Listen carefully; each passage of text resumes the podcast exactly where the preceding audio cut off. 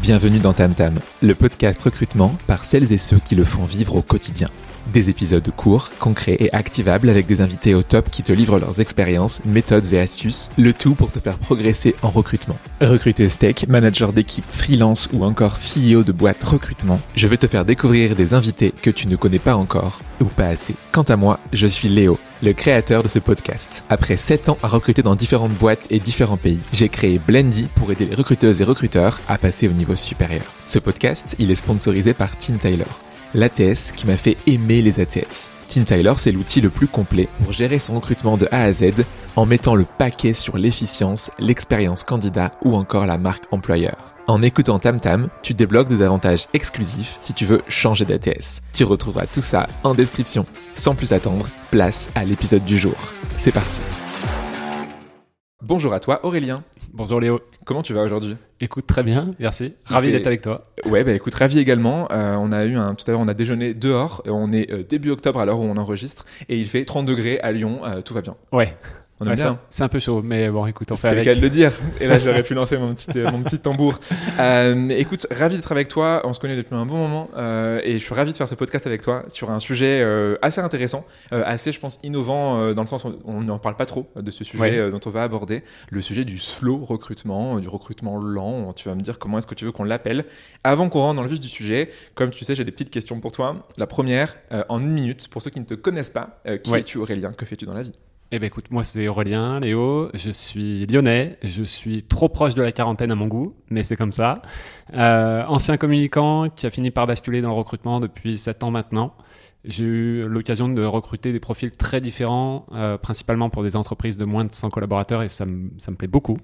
Et aujourd'hui, je bosse chez Avisio, c'est un one-stop shop RH qui grandit vite et bien, alors, je ne sais pas si tu es à l'aise avec le concept. Le One Stop Shop RH, il faut que t'expliques, je pense. Alors moi, Je, connais Avisio, donc je suis à l'aise, mais des gens qui ne écoutent pas, c'est quoi un One Stop Shop? C'est, euh, bah, écoute, moi aussi, j'ai un peu de mal avec le concept, hein, euh, mais finalement, tu vois, quand je le nous vois, quand je nous vois évoluer, je pense qu'il prend vraiment tout son sens. En fait, on propose aux entreprises en croissance un ensemble de services qui sont très spécialisés et qui couvrent trois métiers euh, de la sphère RH et people le recrutement en mode cabinet, donc sur Paris, en région et euh, spécifique au métier tech. Mhm. On a le management de transition et l'expertise partagée dans laquelle je suis actuellement, donc avec d'autres recruteurs, des DRH qui sont très expérimentés et des sales ops récemment. Voilà. Donc l'objectif de tout ça, c'est euh, unir nos forces pour apporter la bonne ressource au bon moment et pour le bon projet. Tu vois, on a l'exemple d'une entreprise qui illustre plutôt bien ce que l'on fait et pour qui j'ai déjà d'ailleurs euh, réalisé une mission, c'est mhm. Betterway. Donc c'est une startup parisienne qui grandit aussi euh, plutôt bien. Et tu peux retrouver évidemment tout ça sur euh, notre site si tu veux en savoir plus. En plus, euh, récemment mis à jour la page client avec les centaines et les centaines de clients que vous avez. Exactement. c'est bon. T'as vu, je, suis au courant de tes actus business. C'est bon. trop bien, merci pour ça. et est-ce que tu pourrais me dire brièvement, c'est quoi une chose que tu aimes dans la vie? Ça peut être pro ou perso. Ok, bah ça sera perso, ça sera très basique aussi, hein, mais c'est le football. Du coup. Donc euh, c'est rien de rien d'innovant en soi. Tu joues depuis combien de temps? Alors je le pratique moi depuis que j'ai 5 ans, euh, donc sans interruption, oh. dans le même club. Euh, alors c'est un petit club sans prétention, hein, et c'est vrai que c'est une grosse histoire de famille derrière tout ça. Et mon fils s'y est mis depuis ses 5 ans également, et on verra jusqu'où il ira, mais je lui souhaite une meilleure carrière que son père c'est meilleur, c'est dans le sens où est-ce que tu es content, est-ce que tu, est-ce que tu aimes quand tu joues au foot tous ah les, ouais, je bah évidemment. Du coup, tu as, une meilleure carrière. Ouais. C'est vrai, je suis d'accord. C'est beau. Hein. Ouais. Euh, est-ce qu'il y a une chose que tu n'aimes pas dans la vie? Du coup, le rugby hein, euh, Non, non, j'aime beaucoup le rugby aussi. je suis, on est en pleine Coupe du Monde là, donc euh, je regarde tout ça de près. Non, ce que j'aime pas, alors c'est très basique aussi, hein, mais c'est je n'aime pas vendre et je n'aime pas me vendre. Voilà, c'est très perso. je préfère parler justement de ce dont je suis pleinement convaincu moi-même que de vendre, même si on va dire qu'il y a une forme de vente derrière tout ça. Mais, euh, mais voilà, c'est plutôt dans ma perso et, euh, et c'est comme ça. On en parlait, on en parlait ce midi, euh, le fait de, de, se vendre, c'est toujours, ça peut être toujours très compliqué quand, quand on n'aime pas trop faire ça. Est-ce que tu as ramené du coup un objet fétiche qui du coup est un objet que tu aimes, que tu utilises régulièrement et pourquoi? Ouais, bah écoute, je t'ai ramené ça, Léo. Je sais pas si ça te parle ou pas du tout. je dirais que c'est une balle anti-stress noire avec des picots. Pas loin, c'est une balle de massage. Euh, et qu'on soit bien d'accord, j'essaie pas de faire passer un quelconque message. Hein. Il faut masser ses candidats Non, non, non. Trop chelou. Justement, pas du tout. je pense d'ailleurs qu'on fait un métier, tu vois, j'intègre les RH dedans, où on poste beaucoup mhm. plus aux autres qu'à nous. Euh, mais en soi, c'est un, petit objet qui me permet de lâcher prise, justement. Tu vois, on peut en effet s'amuser avec et ça me permet aussi de me remettre des coups que je prends le week-end en match par la même occasion. Euh, donc, du coup, euh, petit objet sympa, mais voilà, qui me permet de justement de me détendre et de passer à autre chose. Tu peux aussi dire que c'est un ballon et que du coup, quand tu es au bureau, tu joues au foot comme ça à la pause, en fait, et que tu fais semblant de dire que c'est une balle de massage. Ouais, alors du coup, tu l'as pas, tu vois, t'as pas appuyé dessus, mais elle est quand même, euh, elle est petite et puis elle est très, elle est très dure. Donc, du coup, tu la lances dans tes collègues quand ils te saoulent. C'est ça, ça peut être, ça peut être ça. Self-défense. euh, ok, merci pour cette petite intro, Aurélien, trop chouette. J'espère que les gens qui s'écoutent se disent, euh, ah, trop, trop cool, l'épisode va être bien parce qu'il parle de foot et de balles de massage et de exploser ses collègues. Ça, on aime, on aime bien, c'est pas mal. C'est un bon début. Euh, aujourd'hui, on parle du coup de euh, slow recrutement. donc là, le, le terme est les gens vont se dire mais qu'est-ce que c'est encore que ça? Alors c'est pas un nouveau truc à vendre ou à acheter, c'est pas une nouvelle tendance, euh, c'est plutôt une philosophie, euh, un mode de travail dont tu vas nous parler. Euh, pourquoi du coup c'est important? Qu'est-ce que c'est? On va voir du coup tout ça ensemble. du coup j'ai assez hâte de, de, voir ce que tu as à nous raconter. D'abord pourquoi ce sujet? Quand on a parlé ensemble de préparer cet épisode, tu m'as dit bah moi j'ai envie de parler de slow recrutement. Du coup je t'ai fait une tête un peu. Mm-hmm. ouais. Mais quoi donc? Pourquoi ce sujet?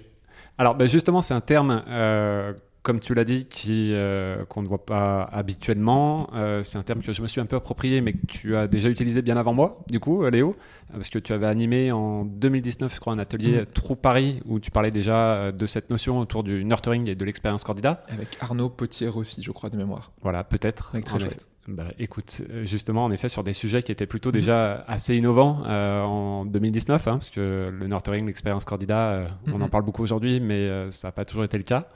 Euh, je pense qu'on aurait pu d'ailleurs appeler ça le low recrutement, tu vois, comment dépenser moins d'énergie. Hmm. Comme les euh, low tech un petit peu. Exactement, sans faire une croix euh, nécessairement sur les objectifs fixés.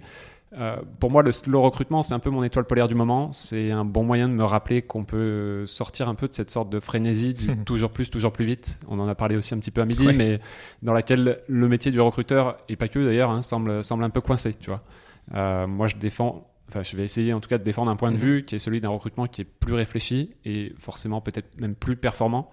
En tout cas, un recrutement qui répond à une nécessité. Et euh, bah, tu me connais un petit peu, Léo, forcément. Euh, moi, je n'ai absolument rien contre les volumes ou la rapidité. Je suis à visio sinon. ouais, complètement. je serais déjà largué depuis un moment, en effet. Mais euh, l'idée, c'est d'y associer de la cohérence et de l'efficacité. Mhm. Là, aujourd'hui, je m'éclate dans une mission et on en reparlera pour BPCEIT. Ouais. je suis donc sur un objectif volumique de 130 recrutements à réaliser cette année. Que toi? Que moi, exactement. Oh, euh, en partenariat, en effet, avec euh, plusieurs RRH, mais euh, la mhm. porte d'entrée, c'est moi. et pour le coup, je ne suis pas nécessairement le dernier à chercher des solutions qui vont permettre de gagner du temps, évidemment. Euh, mais c'est plus ça ma, ma, principale préoccupation. Et c'est ce que je voulais défendre au travers euh, du slow recrutement, justement. Pourquoi, du coup, tu penses, Aurélien, qu'on prend pas assez le temps de la préparation, euh, notamment au tout début d'un process hein, C'est là où souvent on va vite. Tu as, un manager qui va arriver. Bonjour, tu dois recruter pour hier 130 personnes. pourquoi est-ce que, du coup, tu penses que c'est important de prendre le temps au tout début d'un recrutement alors, bah, je me dis qu'on a encore justement déjà tendance à subir cette fameuse relation que tu évoques mhm. avec nos managers, alors que c'est justement de notre rôle euh, d'affirmer une expertise mmh. et d'oser prendre les devants auprès d'eux. Euh, je vais sûrement passer pour un, dinosaure, hein, mais lorsque j'ai mis mon petit pied dans le monde du recrutement, j'étais bien moins exposé que je ne le suis actuellement et euh, je pouvais me contenter de jouer passe-plats. Et c'est habituellement ce que l'on mmh. retrouve aussi dans le secteur, malheureusement, c'est-à-dire faire avancer mes candidats, simplement. Et en vrai, je me suis rendu compte que je faisais tout sauf du recrutement. Et ça me paraissait aussi facile que peu stimulant. Et c'est d'ailleurs pour ça que j'ai traîné ma pseudo-reconversion pendant deux ans, mmh. parce que j'étais en effet pas du tout euh, nourri euh, de, de, ce que je faisais et de ce qui m'intéressait, euh, c'est-à-dire vraiment comprendre ce que je faisais. Quoi et d'aller chercher une, un vrai sens à mon action. Ouais, c'est ce que tu dis. Hein. Souvent, euh, quand tu es recruteur, recruteuse, c'est on te, on te balance plein de demandes en permanence, notamment genre dans des environnements comme dans des ESN ou, euh, ou des cabs, où tu es vraiment une machine à, à, closer. Et pour le coup, là, tu es loin du slow recrutement. Tu es sur le fast, fast, fast, super rapide recrutement. Et tu pas le choix de faire autrement. Quoi. Ouais, ouais, tout à fait. Et tu vois, euh, alors, c'était pas nécessairement une, slow mhm. reconversion de mon côté. Hein. J'ai mis en effet deux ans avant de vraiment prendre le pas vers les métiers du recrutement, mais je me sentais pas suffisamment armé mhm. pour me lancer dans un métier qui est aujourd'hui euh, qui aujourd'hui a fortement évolué. Euh, bah, justement, côté contexte notamment, on se rend compte qu'il n'y a pas plus de barrières aujourd'hui à l'entrée pour faire ce métier. Mm, mm. Euh, c'est pas en soi, c'est pas une critique, mais euh, on se rend compte que ça va de pair aussi avec le fait que le recruteur n'est pas mieux considéré. Et comme tu le disais, dans certains univers, euh, on, on donne très peu de base à ces recruteurs Ouais, pour qu'ils puissent faire Mm. leur activité, ouais, complètement. On a bah, justement cette activité qui tarde à se professionnaliser aussi, dans lequel il est difficile de bien se former. Et là, je fais une petite parenthèse. Mm. Ce que vous faites avec Elise et d'autres, je pense à Hélène notamment, Mm, mm. euh, ça vaut quand même de l'or, quoi. Euh, parce qu'aujourd'hui, on se rend compte à quel point ce métier est, est vraiment très riche. Euh, et pour autant, côté entreprise, on se rend compte aussi que l'acte de recrutement est encore fortement minimisé, alors qu'il est loin d'être anodin, que ce soit de leur côté d'ailleurs ou du côté candidat. Et ce qui explique notamment que dans le métier, l'image du passe-plat reste quand même bien ancrée. Et, euh, et en effet, dans ce contexte, on n'a pas d'autre choix que de foncer tête baissée pour espérer avoir des CV à faire passer, justement, parce qu'il n'arrive plus tout seul, contrairement à l'époque. Euh, et quand tu n'es pas préparé, quand tu n'es pas outillé, et qu'avec un peu de chance, tes candidats te fuient à cause des anciennes pratiques de ta boîte dans laquelle tu es, ça peut vite devenir très très compliqué. Donc du coup, ce que tu dis, c'est que si tu fais pas du coup du slow recrutement et que tu continues à jouer ce rôle de passe-plat, en fait, c'est euh, ça marche pas tout simplement le recrutement. Qu'est- Qu'est-ce qui marche pas? C'est quoi les conséquences négatives de ne pas faire du coup tout ça et de faire du coup du fast recrutement? Ouais, alors il n'y a pas nécessairement de méthode en soi, hein, comme tu l'évoquais, c'est avant tout une philosophie et euh, principalement côté entreprise, c'est la frustration euh, parce qu'on a certaines d'entre elles qui pensent encore qu'il est quand même assez facile de recruter. Hein. Je fais pas de généralité, elles sont heureusement de plus en plus nombreuses à vouloir être accompagnées dans la structuration et la croissance de leur activité, mais je pense qu'il y a quand même un écart à combler. C'est surtout côté recruteur qu'on voit euh, du coup en effet les, les conséquences de tout ça euh, et de ce que tu évoquais, de ces fameux univers qui encouragent à aller toujours plus vite. C'est qu'on peut vite perdre pied, être découragé, voire même dégoûté du métier. Ouais. Euh, c'est malheureux, mais j'ai co-modéré avec euh, Pauline euh, en mai dernier un atelier à la NCDR à laquelle tu étais Mhm. également présent. Ouais. Euh, et il faut y aller. D'ailleurs, on n'a pas beaucoup d'occasions dans l'année de constater qu'on n'est pas les seuls à galérer. Euh, donc c'est toujours des événements assez riches. Et euh, là, le thème que l'on co-animait ensemble, c'était voilà ce que Mhm. tu dois savoir en t'embarquant dans le recrutement. Et pour le coup, j'ai été très surpris par le nombre de retours de recruteurs qui étaient quand même des profils juniors qui nous ont Mhm. dit je ne m'attendais pas à ça en parlant du métier. Ils se sont retrouvés pour la plupart, tu vois, propulsés dans un univers justement qui ne, qui ne les laisse pas Mhm. souffler. Euh, et euh, ça génère donc de la perte de sens, de motivation pour le métier. Et ce n'est pas pour rien que l'année passée, tu vois, un recruteur sur trois voulait changer de voie. Je sais pas si tu as vu Ouais, ce chiffre. stat, elle, mais- était, elle était incroyable. Ça, ça m'avait traumatisé de me dire ça. En même temps, tu la comprends parce que les, les gens sont pas formés, pas outillés, euh, pas prêts à ce qui va se passer. Et en fait, c'est un job où, en début de carrière, tu es confronté à des gens qui ont le double de, ton, de ta seniorité dans l'entreprise, des gens qui, euh, euh, qui, qui se connaissent dans leur métier. Toi, tu arrives et tu te découvres en mode, vas-y, recrute tout. Carrément. Très dur. Et t'es pas forcément aussi légitimé. Dans beaucoup de boîtes, le recrutement, c'est pas euh, mis à sa juste hauteur. Donc, ouais, je comprends tout à fait ce, ce retour. Mais voilà, il faut, il faut rester. Euh, si vous êtes un jeune recruteur, recruteuse, que vous écoutez cet épisode, euh, il y a plein de choses qui se passent et on en parlait encore ce midi, mais le recrutement est en train de beaucoup évoluer. Euh, Complètement. D'être légitime, d'être mieux payé euh, avec, des, avec des formations qui existent. Et donc, au final, c'est intéressant. Trop bien. Donc, du coup, les conséquences, c'est plus pour les recruteurs et recruteuses qui, en fait, deviennent, deviennent tarés, quoi Oui, oui, et, et complètement. quittent ouais. le job, arrête. Donc en effet, les recruteurs et les recruteuses, bah, le risque c'est qu'ils partent, Oui. et ça on n'a pas envie, parce que c'est un métier qui est quand même très chouette, c'est un des meilleurs métiers, en- notamment en début de carrière. L'autre jour j'ai un, un prof à HEC qui me disait que il mettait plus le paquet euh, sur le recrutement, et ils se dit, bah, il te disait aux, aux étudiants, lancez-vous dans l'entrepreneuriat via le recrutement, parce Ok. que c'est un des jobs, vous êtes exposé à plein d'environnements différents, à Ouais. plein de métiers différents, et il y a rien de mieux pour comprendre l'entreprise que de faire du recrutement ou des RH Tout à fait. ce qui est genre ouf quand tu y penses. Euh, Est-ce que du coup, sur cette phase de préparation, tu aurais du coup des, des choses à faire, une sorte un peu de, de to-do list, tu vois, de, de checklist de avant du coup de démarrer un recrutement, qu'est-ce que tu fais?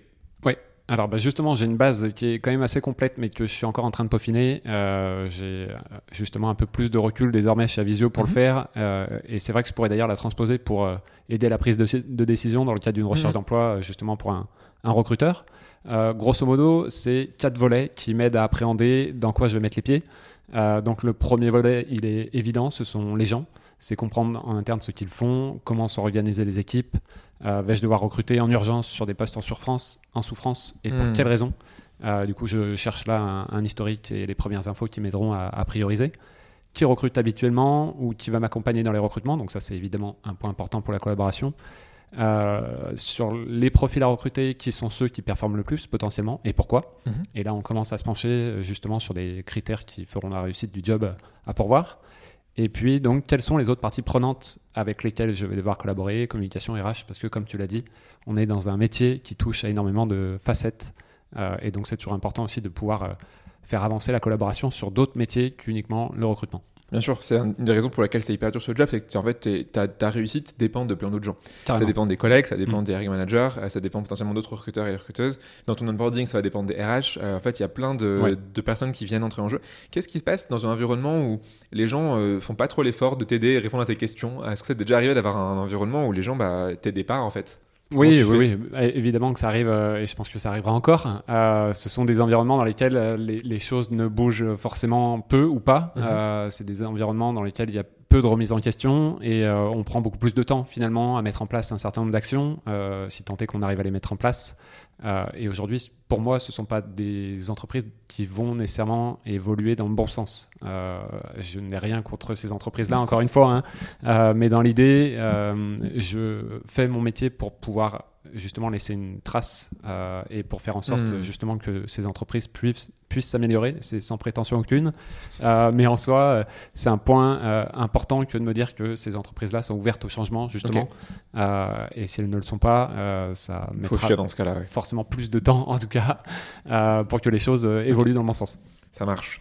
Euh, dans notre checklist, tu as du coup les gens en premier. Les gens, quoi la deuxième partie La deuxième partie, le deuxième point, c'est l'organisation, euh, à quoi elle ressemble aujourd'hui et comment elle va évoluer demain. Euh, donc ça, c'est un vrai point aussi sur lequel j'essaye de me faire une, une idée assez claire. Donc on le fait évidemment avec la direction. De définir et de projeter l'entreprise sur le prochain organigramme. J'essaye aussi d'avoir une petite idée du sociogramme, un petit peu, de la relation aussi tu peux avoir les gens, comment sont prises les décisions, etc. C'est un point qui est justement important et qui mhm. peut aider justement à, déverrouiller aussi certaines situations. Euh, on croise aussi ces attendus côté recrutement avec des enjeux business, puisque mhm. le recrutement aide au business, évidemment. et ça, c'est pas toujours une idée bien ancrée aussi dans le, dans le monde des entreprises pour justement confirmer ces projections ou les challenger.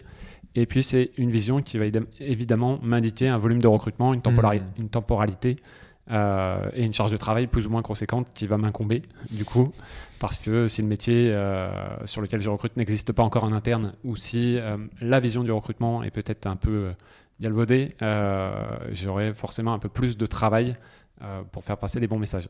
Clairement, ouais, c'est assez compliqué. Mais c'est vrai que quand tu croises du coup la structure et les gens dans cette structure, tu as déjà quand même pas mal d'informations. Ouais. C'est quoi, du coup les deux autres points en plus, euh, en plus Là, on a déjà beaucoup de choses. Mais, euh, Oui, oui, il y a déjà en effet beaucoup de choses. alors évidemment, je couvre, je couvre pas tous ces sujets à chaque fois et en hmm. profondeur, mais ça donne en effet la, bonne photo à l'instant T de ce qu'est l'entreprise et de comment elle va évoluer. Les deux autres points sont forcément plus euh, plus attendu, je dirais, c'est euh, les outils et process d'un côté et l'environnement de l'autre. Donc côté outils et process, comme tu le disais aussi tout à l'heure, c'est que je vais me pencher sur tout ce qui touche de près ou de loin au recrutement, mhm. euh, à tout ce qui peut avoir un impact direct ou indirect sur mon action. alors évidemment, le budget alloué au recrutement, ça c'est pas toujours défini et très clair, mais c'est un sujet qui est important. La possibilité d'externaliser certains de ces recrutements également, ou savoir si l'entreprise l'a déjà fait, pourquoi ça fonctionnait ou pas. Les outils dédiés, les sujets de rémunération, d'intégration, comment sont diffusées les informations et où vais-je pouvoir trouver de la documentation en interne pour pouvoir moi aussi euh, m'appuyer dessus et commencer à documenter également. Et puis donc sur cette partie environnement, c'est euh, bah, les concurrents, mmh. directs ou indirects, les niveaux de rémunération du marché, les critères de différenciation de l'entreprise, etc., qui vont aussi m'aider à positionner, à la positionner sur, euh, sur son environnement justement. Ok, trop bien. Donc ouais, du coup, tu fais un gros tour entre les gens, l'orga, outils, process, environnement. Ça permet du coup de savoir mieux ce qui se passe et comment tu vas te positionner dans cette mission. Ouais. Euh, avec tout ça, du coup, euh, tu es bien parti. Est-ce que tu as d'autres choses à rajouter pour euh, vraiment euh, faire une sorte de checklist initiale et commencer à recruter?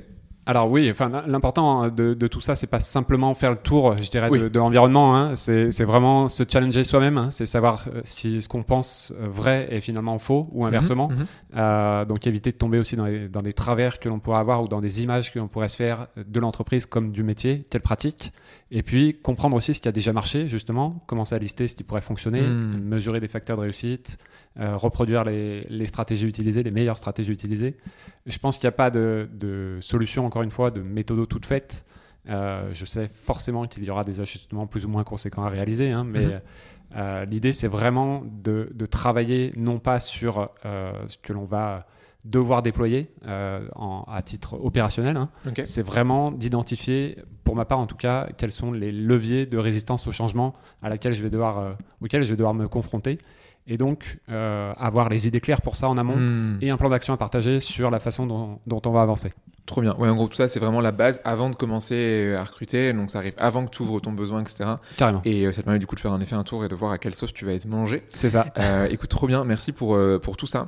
Et du coup, donc, tu me disais quand on préparait l'épisode que un- le slow recrutement, ça marche aussi côté candidat et côté manager. C'est Oui. de côté. En fait, tu t'es c'est slow avec tout le monde. C'est la, la, la team tortue, mais pour la, pour la bonne cause. De toute façon, dans le, dans le lièvre et la tortue, hein, c'est la tortue qui gagne à la fin. Ouais, tout à fait. Les lièvres, ils s'essoufflent et ils font n'importe quoi, et ils font trop les fiers. sur LinkedIn, tu pourrais dire, tu vois, tu pourrais imaginer la fable moderne. Euh, mais en fait, quand on, le problème de tout ça, en fait, c'est que quand euh, du coup tu recrutes, tu t'apprends rien, mais les recruteurs et recruteuses ne sont pas recruteurs et recruteuses. En fait, au final, on a, tu l'as dit au tout début, on, on travaille toujours pour les autres. On travaille rarement pour nous. Euh, pourquoi est-ce que du coup, avec nos clients finaux, que sont les managers ou nos clients, nos managers chez les clients, qu'est-ce qui fait que ça se passe mal? Alors, c'est vrai qu'on est dans une relation recruteur-manager qui est au centre de pas mal de crispations. euh, et- C'est gentil de dire pas mal de crispations, Ouais, alors, beaucoup plus. je suis quand même assez suisse euh, Ouais, dans mon positionnement. Euh, en tout cas, je prends beaucoup de pincettes, Mhm. mais euh, je pense que ça vient évidemment des deux côtés. Nous, on a évidemment notre rôle à jouer en tant que recruteur. Euh, on l'a peu abordé, on l'a un peu abordé, euh, et je l'ai très souvent rencontré, mais c'est euh, une nécessité d'adopter la bonne posture. Hmm. Je pense que le recrutement n'a peut-être pas encore la place qu'il mérite dans l'entreprise. Et j'ai fini moi-même hein, par comprendre assez tardivement qu'on pouvait faire bouger les choses. Et ça, c'est un, un élément important. Euh, on peut euh, choisir de rester ou dans une relation top-down qui personnellement ne m'a rien apporté, si ce n'est justement cette fameuse perte en motivation. Et dans ces cas-là, il vaut mieux partir et essayer de trouver, de, de voir si l'herbe est plus verte ailleurs. Euh, certains passent par la case confrontation ou euh, tentent d'imposer les choses. Et euh, là, Mhm. pour le coup, tu me connais, Léo, c'est pas du tout dans ma personnalité. Et ça marche rarement. Et ça marche rarement, je pense aussi, en effet. Et la voie, du coup, que moi j'ai choisi en tout cas, c'est de tenter de leur faire comprendre qu'ils ont besoin de moi autant que j'ai besoin d'eux. C'est beau, c'est magnifique. On dirait une relation euh, parfaite, tu sais, genre amicale ou amoureuse. J'ai besoin de toi, mais non, c'est moi qui ai besoin de toi. Comment du coup tu fais ça? Comment est-ce que du coup tu crées cette relation, on pourrait dire, de confiance avec les managers? Ouais, alors bah, justement, sur ces sujets-là non plus, il n'y a pas de méthode toute faite, mais je tourne quand même euh, ces- cette question-là autour de trois leviers, euh, à mon avis. Donc, il y a le sujet de la compréhension, le sujet de la transparence et les sujets de coopération. Euh, alors, évidemment, je priorise la compréhension des métiers en priorité. Je pense que c'est ce qui donne de la légitimité. Et pour ça, il n'y a rien de mieux qu'un Vie ma vie façon Evelyne Thomas. Euh, donc, je suis désolé pour la référence, ça fait un peu, un peu boomer, hein, mais euh, voilà, on aime. On aime Evelyne si elle nous écoute. Coucou Evelyne, je suis sûr qu'elle nous écoute, 100%. Parmi les autres aspects que je m'autorise à creuser, il y a une question qui fait office de déclic pour Mhm, commencer à discuter sur un pied d'égalité. C'est euh, si on n'arrive pas à recruter dans 3 ou 6 mois, il se passe quoi de ton côté Cette Côté question, elle est, elle est très très pertinente. ouais. Mm. Celle-ci, c'est en effet, en tout cas, celle que je mets euh, en haut de, Ouais. de ma liste. Oui, euh, pour savoir l'impact en fait. Est-ce que c'est un exactement. impact crucial ou est-ce que c'est pas grave au pire? Ouais, complètement. Et, donc, on peut, le, on peut avoir différents retours Mhm. au niveau du CA, au niveau du delivery, au Mhm. niveau des équipes. C'est clairement une question clé pour moi. C'est quoi l'impact de ton côté? Mm. Et ça me permet aussi de mesurer des métriques qui sont plus quantifiables que les mots urgence ou priorité et de commencer à planifier parce que, évidemment, si on écoute les managers, tout est priorité. Tout est urgent et c'est terrible. Et du coup, après, t'as 12 postes, les 12 sont urgents. Enfin, du coup, t'es là-bas. Non, rien ne l'est si tout l'est. Ou Ouais, justement, carrément. tout l'est si rien ne l'est. Exactement. et c'est très beau aussi. Euh, ok, donc tu as une compréhension. Euh, Est-ce qu'il y a d'autres choses que tu fais pour comprendre tes managers? Alors, c'est quand même le point principal euh, sur lequel je, Mhm. je me, me concentre parce que ces, ces préoccupations deviennent tout de suite les miennes et je peux embrayer justement plus facilement sur des points qui vont nous permettre d'atteindre l'objectif fixé. Euh, donc, c'est de comprendre aussi son niveau de maturité côté recrutement. Est-ce qu'il a déjà recruté ou participé à un recrutement? C'est important. Est-ce qu'il est à l'aise avec la pratique des entretiens? Et là, j'en profite Mhm. aussi pour faire une petite piqûre de rappel sur les bases euh, justement des entretiens parce qu'on en parlait aussi à midi. Euh, mais tout le monde est loin d'avoir euh, les bases aussi en matière de Bien sûr. critères de discrimination, en matière de peut-être de connaissance aussi de ses propres biais, etc. Qui sont autant de leviers qui permettent aussi de faciliter le travail du manager. Clairement. Donc du coup, ouais, tu t'assures. Et, et- au pire, tu les formes si jamais ils n'ont pas le, le- Carrément. le niveau. Enfin, tu- au moins sur la base, euh, tu fais des. Tu fais un, un moment dans une boîte, j'avais fait une sorte de mini mini mini cours. Euh, C'était 25 minutes, euh, montre en main, sur la base avant de recruter. Et Ouais. si jamais tu avais des gens qui étaient, Ah, j'ai un entretien, j'ai un entretien, je suis pas prêt, qu'est-ce que je dois faire? Bah du coup, tu, tu prends 25 minutes de ton temps, donc tu te bloques un créneau de 30 minutes et tu vois tout. Et c'était le minimum du minimum. Donc typiquement, éviter les questions discriminantes, le arriver avec le sourire, arriver à l'heure, etc. La base de la base, et ça suffisait souvent à sauver la plupart des situations. Après, si tu veux les former plus, il faut plus d'heures, mais tu peux au moins les former à ça. En effet, trop bien. Ouais, complètement. Et tu vois, chez mon client du moment, BPCEIT, les managers sont régulièrement sensibilisés aux bases et ça nous aide en effet d'aller plus vite dans cette, dans l'atteinte d'un niveau, un certain niveau de maturité côté recrutement. Ok, trop bien. Donc, un, tu comprends du coup tes managers, euh, tu comprends à la fois leurs besoins et tu comprends leur niveau, euh, où est-ce qu'ils en sont, donc d'où est-ce qu'ils partent en recrutement. Tu sais d'ailleurs qu'un un, un, manager qui aurait été, je sais pas, qui serait assez à un niveau assez avancé, va être plus utile pour toi dans ton quotidien que quelqu'un qui commence, ou là c'est l'inverse, toi tu vas l'aider justement à, se développer. Exactement. Donc, une fois que tu as compris, qu'est-ce que tu fais? Tu avais, avais, trois leviers, je crois. Le deuxième, c'est quoi? Le, le, second levier, c'est la transparence, du coup, euh, et pour moi, ça passe par la mise à disposition de chiffres qui parlent, mmh. évidemment, mais aussi par de la régularité. L'idée, c'est de fixer avec chaque manager un rythme de collaboration et un canal de communication à privilégier. Donc, euh, on les connaît, Teams, Slack, mhm, mhm. mail, etc. Euh, mais c'est pour leur permettre d'avoir aussi le meilleur regard possible sur ce qui est fait et de ne pas les laisser, évidemment, euh, sans réponse, sans solution, mhm. face à un besoin qui serait plus ou moins urgent. Trop bien.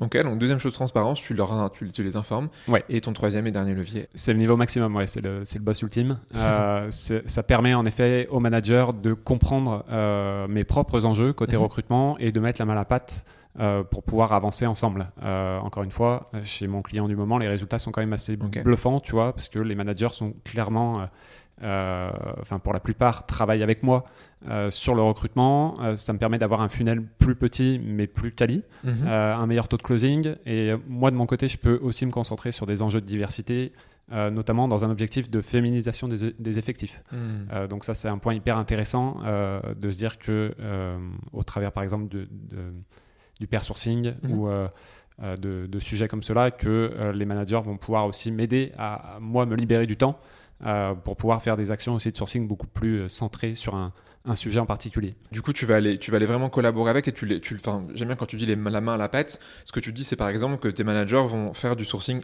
avec toi, voire même à ta place. En tout cas, ils vont être autonomes et donc euh, parce que du coup, tu les as compris, parce que du coup, il y a une transparence et du coup, ils te font confiance. Il y a derrière cette dernière chose où vous travaillez ensemble vers le même objectif. Quoi. Tout à fait. Trop bien trop intéressant du coup euh, comme euh, comme méthodo. Euh, est-ce que ça c'est quelque chose que du coup tu peux faire là dès maintenant à la fin de, ce podcast dans quelques minutes dans, des dizaines de minutes? Ou est-ce qu'il faut un peu de temps pour arriver à un niveau de, de sous recrutement suffisant? Euh, non, je pense que pour moi, il faut, euh, il faut du temps, évidemment, euh, bah, pour plusieurs raisons. Parce que la, première, je ne suis pas là pour imposer, comme je te le disais. Donc la, la tendance et la, le, goût pour le changement est plus ou moins prononcé en, fonction des mhm. environnements dans lesquels on est. je suis là plutôt pour prouver que les choses fonctionnent, donc prouver par A plus B qu'en étant justement bien préparé, on avance mieux. Mhm. Et pour ça, il faut que je crée et que je maintienne une dynamique, que je la documente, parce que je sais que tout ne marchera pas toujours comme prévu. Mhm. Euh, et nécessairement dans ma peau de RPO, ma mission devra un jour ou l'autre s'arrêter. Euh, donc ce sont autant d'éléments euh, sur lesquels il faut que j'accompagne l'entreprise pour que tous ces, changements soient solidement ancrés. Mhm. et pour ça, il faut en effet que je porte mes réflexions et mes résultats aussi haut que possible dans la hiérarchie, ou en tout cas que je les diffuse le plus largement possible au reste des équipes. Ok, donc ça prend, ça prend du temps pour le, pour le faire, mais c'est logique, hein, et puis c'est le, le thème, le slow recrutement. Et euh, c'est pas que la, confiance avec le manager, des fois, ça prend des, des, des mois, voire, euh, voire, voire, des années, à force de patience, euh, de diplomatie et d'accompagnement. Mais du coup, en effet, toi, en, tant que RPO, t'as pas en fait ces années devant toi, des mois oui, des années non, et c'est là où du coup, c'est peut-être un peu compliqué. Ouais, comment, tu, ça. comment tu fais quand tu sais, je sais pas, t'as une mission, admettons, de six mois Comment tu fais pour à la fois gagner la confiance sans précipiter les choses Alors bah, justement, on n'arrive pas toujours à gagner la confiance. Euh, c'est ce qu'on. J'abandonne. non, non. Alors j'abandonne pas. En effet, il faut aussi, malgré tout, en tant que RPO, qu'on se concentre sur l'opérationnel et ça c'est un point important. Mhm. euh, on a on a des recrutements à, à réaliser, etc. Et je pense qu'on doit trouver le savant équilibre euh, justement entre euh, cette partie opérationnelle et cet objectif de recrutement qui est le nôtre et la capacité aussi pour l'entreprise de pouvoir poursuivre euh, dans des recrutements efficaces demain lorsqu'on ne sera plus là. Hmm. Tu vois, tu évoquais en effet des, temporalités qui sont assez proches de ce que l'on fait. Hein. Nous, on est sur des missions entre 3 et 6 hmm. mois en moyenne. Sur une mission, ma première mission de, de 3 mois, on commençait tout juste en effet à rentrer dans des sujets de d'entretien, de scorecard, de, de, pouvoir en tout cas jauger des compétences des candidats et des attendus de la même manière entre chaque, chaque manager.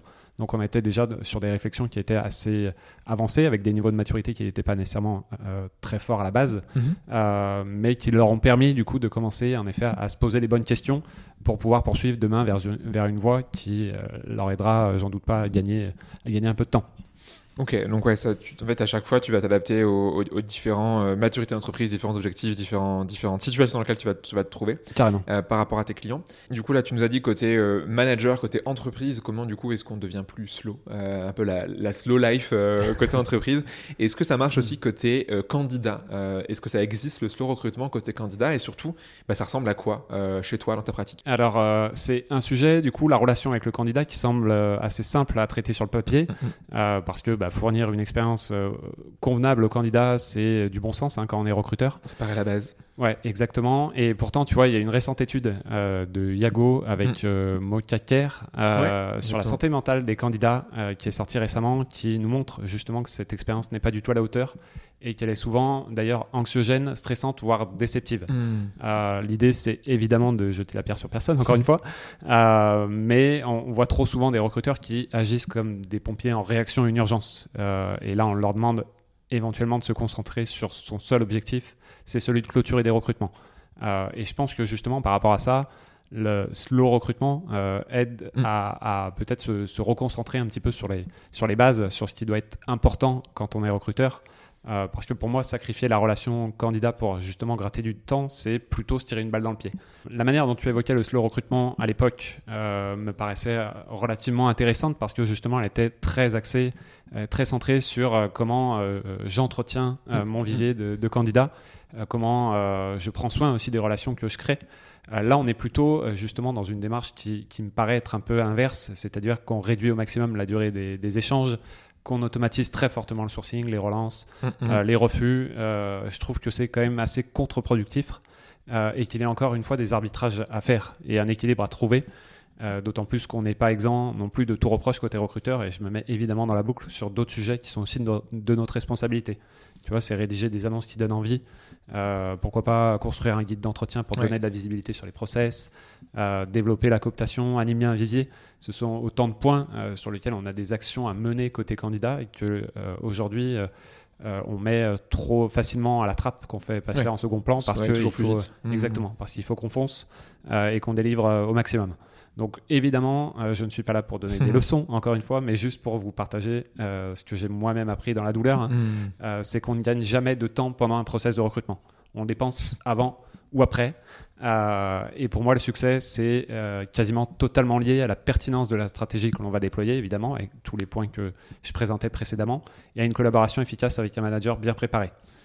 Donc lever le pied, c'est aussi se questionner au bon moment sur le, le process de l'entreprise, les process de mmh. l'entreprise pour l'améliorer euh, et réfléchir à nos pratiques pour les faire évoluer. Ouais, clairement, tu t'as touché un, du doigt le, mot magique, c'est le mot visier dans le slow recrutement.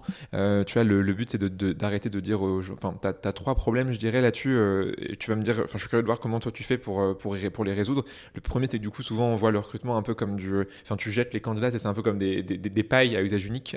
tu te sers du candidat et tu l'oublies. Et du coup, on pense pas qu'on pourra les recontacter demain. du coup, le deuxième qui est ça, c'est que souvent, les ATS sont pas faits pour entretenir du vivier. Et du coup, on oublie de faire un système de tag ou autre pour du coup pouvoir suivre six mois, un an, deux ans après euh, des mêmes candidats. Du coup, le troisième problème de ça, c'est quand tu as un vivier qui existe, plein de gens ont un vivier qui existe, ils l'entretiennent pas. Euh, on ne parle jamais aux gens. Et trois ans après, tu vas arriver comme une fleur. Bonjour, il y a trois ans, tu étais en process, ça marche pas. Est-ce que du coup, tu aurais des conseils à donner pour alimenter justement un vivier? À la fois, comment est-ce que tu mets des gens dans un vivier? Et aussi, du coup, comment est-ce que tu les entretiens au quotidien? Euh, Quel type de relation, quelle fréquence pour que les gens, du coup, bah, développent ce slow recrutement avec leurs candidats? Ouais, complètement. Alors, en termes de fréquence, ça dépend en effet de, de je dirais, de, de l'environnement de, l'entreprise dans laquelle on est et, des outils évidemment que l'on peut Tous utiliser. les jours. Bonjour, c'est moi. Bonjour, demain ça sera encore moi, imagine. C'est terrible. Oui, oui. Je pense en effet. Euh, non, non, je pense que c'est. Pour moi, euh, entretenir un vivier, ça passe par euh, un contact, je dirais, tous les, tous les trois mois. Mhm. alors, évidemment, ça dépend, encore une fois, hein, du, du, des postes et de, je dirais, de la, la rareté des, des, postes sur lesquels on recrute et de l'importance que l'on peut accorder à tel et tel profil. mais tous les trois mois, ça me paraît être un rythme, un rythme qui, qui est raisonnable. Mhm. justement, alors, tu parlais, tu évoquais de, de potentiels outils. Il y a des ATS qui font très bien le travail travail qui peuvent permettre en effet de, de mettre des tags, voire même des rappels justement pour, pour rester en contact avec les candidats. moi, j'utilise Folk, du coup, qui est un outil que tu connais un petit peu, ou voire même très bien. donc, coucou Morgane. Et, et c'est un, outil, du coup, qui me permet en effet d'avoir un, un, enrichissement pardon, automatique et mmh. quelques campagnes qui sont euh, que, que j'ai déjà pu mettre en place en fonction des, des possibles changements de, de, poste de ces candidats. C'est d'aller aussi à leurs nouvelles, euh, de, de, prendre de leurs nouvelles justement pour savoir bah, comment mmh. euh, se passe leur nouvelle aventure. C'est éventuellement aussi d'avoir des idées de, je sais pas, des dates mmh. d'anniversaire que l'on peut retrouver assez facilement sur LinkedIn. ça peut être aussi tout simplement des nouveaux articles ou des nouveaux posts que ces personnes publient sur lesquels on peut évidemment rebondir, alors que ce soit évidemment mmh. en commentaire, voire même en off.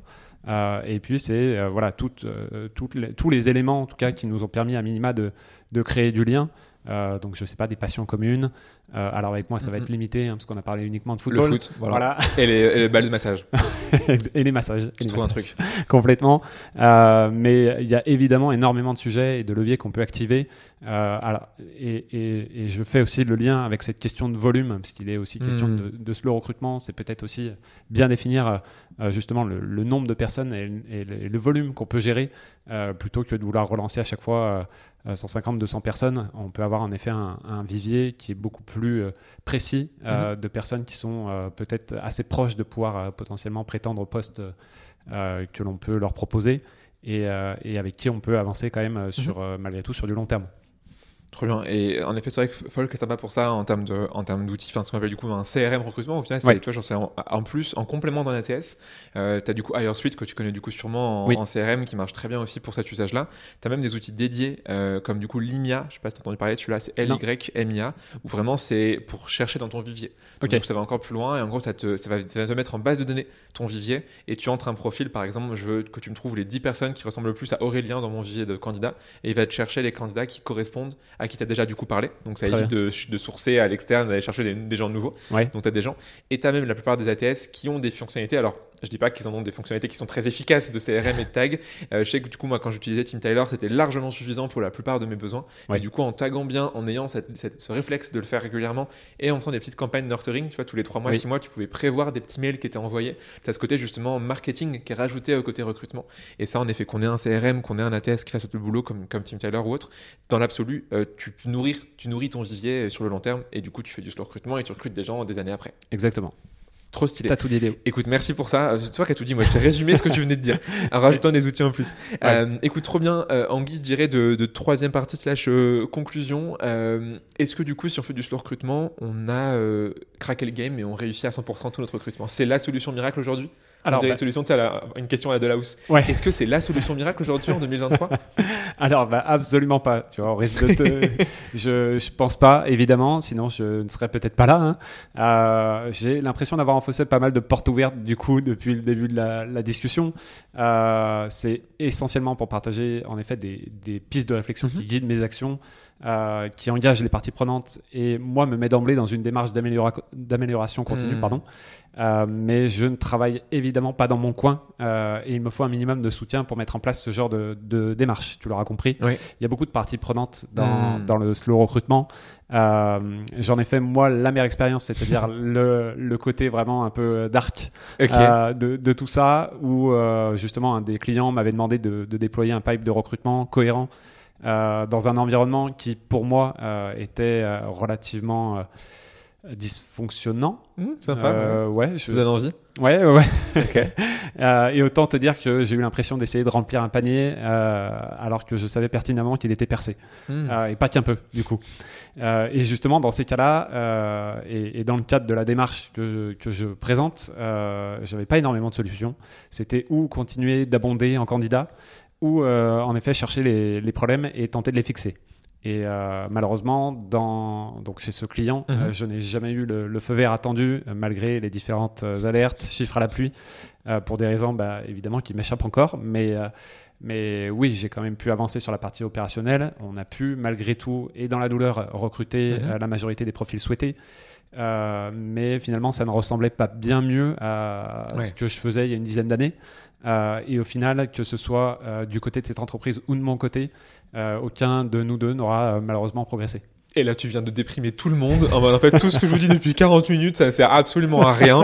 Vous allez vous viander, vous aurez des clients tout pétés. Est-ce que du coup, tu aurais une conclusion positive à cet euh, état des lieux négatif sur ce client à ce moment donné, qui n'est qu'une facette de ton job de recruteur, évidemment? Évidemment. Que tu pourrais nous donner un peu de, de love pour finir l'épisode? De Évidemment. nous déprimer. Non, non, mais du love, euh, du love, j'en ai à revendre. Euh, évidemment, euh, tu me connais aussi, je suis pas du genre à m'arrêter à la première difficulté, euh, sinon je ferais pas ce métier. Ça, c'est évident.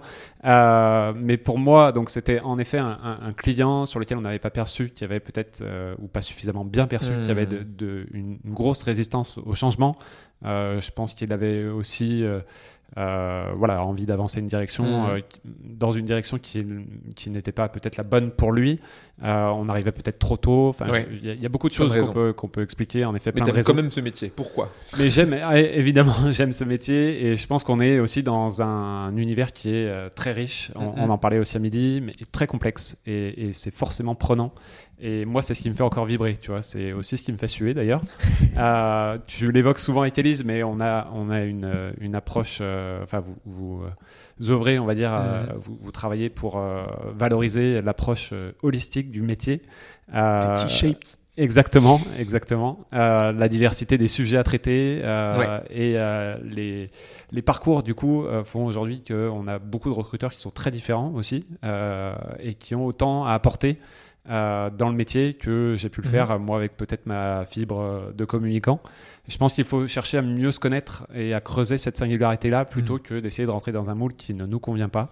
Euh, et moi, comme je vous le disais, faire du volume aujourd'hui, ça ne m'intéresse Mhm. pas, en tout cas sans euh, pour autant y avoir donné le sens adéquat et donc les bases qui me permettent de bien faire mon métier.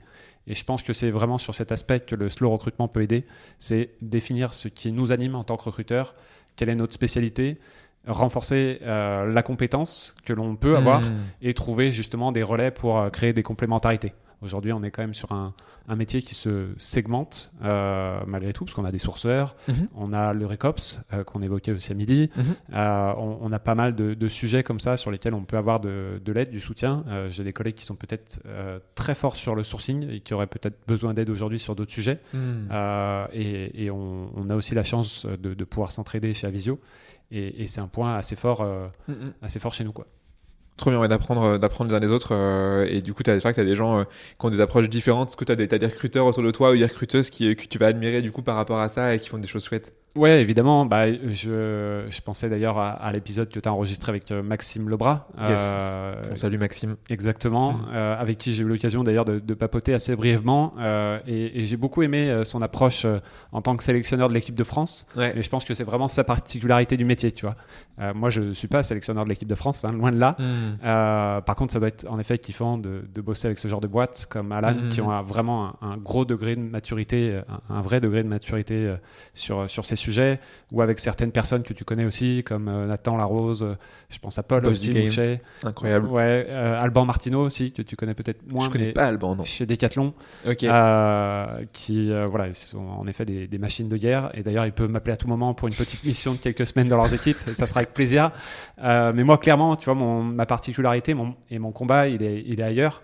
C'est de faire évoluer les pratiques et le regard porté sur le recrutement, structurer ce sujet, le rendre impactant une boîte à la fois. Euh, tu vois, j'ai Mhm. l'impression de démarrer. euh, euh, à, je dirais à l'année 1 euh, d'Alan ou d'autres de ces boîtes qui ont aujourd'hui en effet une, un- une partie people et recrutement qui est, qui est très forte. Moi, je me sens légitime en effet pour aider les entreprises à, à mettre le pied à l'étrier. Et pour ça, tu vois, je suis persuadé qu'on n'y arrivera pas tout de suite à coup de scorecard ou de chat GPT. Euh, Il n'y a aucun outil ou environnement euh, qui doit nous faire perdre notre bon sens, notre esprit critique et surtout notre envie d'apprendre et de comprendre. Et euh, comme le disait dernièrement du coup Hélène, justement dans un de ses posts, c'est avant de courir, il faut apprendre à marcher. Euh, je pense qu'on peut en effet prendre le temps de se poser sur ces questions, de réfléchir pour de bon sur ces enjeux people et de travailler dans la durée. donc tu vends des macarons c'est ça? Pourquoi? Travailler dans la durée Je l'avais pas. pas c'était très nul là ça mériterait le petit truc de tambour là tout Ouais. Euh, merci. Non, en vrai, c'est vrai qu'il y a plein de gens qui peuvent nous inspirer. Il y a plein de manières de faire et, et, d'apprendre. Et c'est ce qui rend ce métier fascinant. Euh, enfin, on en apprend tous les jours euh, et de plein de gens différents et de plein de choses. Et il y a plein de nouvelles. Tu parlais du récop, tu vois, de nouvelles manières de faire qui, qui, agissent en termes d'outils. Tous les jours, il y a un nouvel outil qui sort, clairement. notamment avec l'IA générative, tu as 12 000 choses qui vont exister. merci du coup pour, pour tout ça. comme tu sais, à la fin de, de, chaque épisode, donc là, tu nous as exposé ta vision du recrutement, hyper intéressante avec plein d'exemples concrets côté manager, côté entreprise, côté candidat. Pourquoi c'était cool de le faire, malgré du coup euh, les, les, échecs qui a pu arriver. Mais on a tous des boîtes dans lesquelles ça se passe pas bien, et c'est ça où du coup on se renforce et euh, Évidemment. Du coup, on, grandit. Euh, comme c'est chaque fin d'épisode, moi je pose trois, trois questions à mes invités pour pas avoir aussi à, tu vois moi à faire ma veille sur le contenu. Hein. Du coup c'est un peu c'est un peu de la feignantise, on aime bien. trois questions. La première c'est un contenu que tu pourrais me recommander. Ça peut être un article, un podcast, une newsletter. de quoi tu veux me parler? Ouais. Alors je sais que tu connais énormément de choses, Léo. et le, monde entier. Je connais tout. Bah, c'est ça, exactement. On m'appelle le Wikipédia dans le milieu. c'est pour ça que j'ai voulu creuser. Euh, et visiblement, je suis allé quand même euh, assez loin sur le sujet. Non, c'est une news que je reçois et c'est mhm. une des rares news d'ailleurs que j'ouvre avec beaucoup de plaisir. Euh, c'est celle de Lucie Ronfaux qui s'appelle Règle 30. C'est sur l'actualité tech et la culture web avec un point de vue féministe et inclusif. c'est le genre de ressources tu vois, qui m'aide à prendre du recul sur un hmm. secteur en particulier et bah, justement de comprendre avec un point de vue très différent ce que peuvent vivre notamment euh, les femmes au global dans ce secteur-là. Euh, et c'est très enrichissant et, euh, et l'angle de vue est, toujours très sympa. Donc je te recommande ce contenu. Trop trop bien. Écoute, donc la règle trans de Lucie Ronfaux. Ouais. Est-ce que du coup il y a une personne que tu aurais à me, à me, recommander alors pour suivre cette actualité, voire pour un jour l'inviter dans le podcast, pourquoi pas? Alors il y en a pas mal. Hein. Euh, T'en as déjà cité déjà une bonne dizaine. Hein, J'en ai encore pas mal en stock.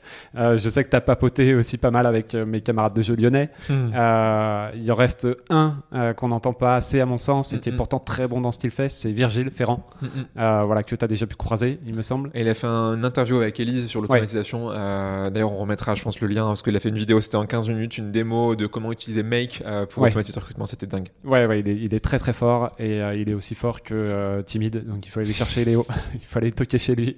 Euh, tu peux y aller. Euh, je pense évidemment à d'autres personnes, mais à ma RH du moment, euh, mhm. chez le client. Alors, c'est pas pour renouveler ma mission. Euh, c'est Laure Boja, euh, qui est humainement parlant sans doute la meilleure manager que j'ai rencontrée. Voilà. Et je tenais à lui faire cette petite dédicace. Et puis, je pense aussi à Nathalie Pro, qui est sur Nantes, qui était dans le recrutement, qui a basculé, qui commence à prendre des fonctions RH dans sa nouvelle entreprise. Donc, j'ai eu l'occasion de discuter avec elle récemment. On ne s'est jamais rencontrés, mais je suis convaincu qu'on se ressemble beaucoup. Ok. Quelle idée de passer du recrutement au RH, vraiment. Je sais pas. je lui demanderai quelle, quelle mouche l'a piqué. Nathalie, quelle mouche l'a piqué. Euh, merci pour ces recommandations. Euh, je vais aller voir du coup ce que, ce que font Laure et ce que font Nathalie. Euh, est-ce que du coup tu aurais pour la fin une série, un film à me recommander? Alors ça peut avoir un lien avec le recrutement ou pas du tout. Tu peux me parler de Peppa Pig si tu veux. Qu'est-ce que tu aurais à me recommander?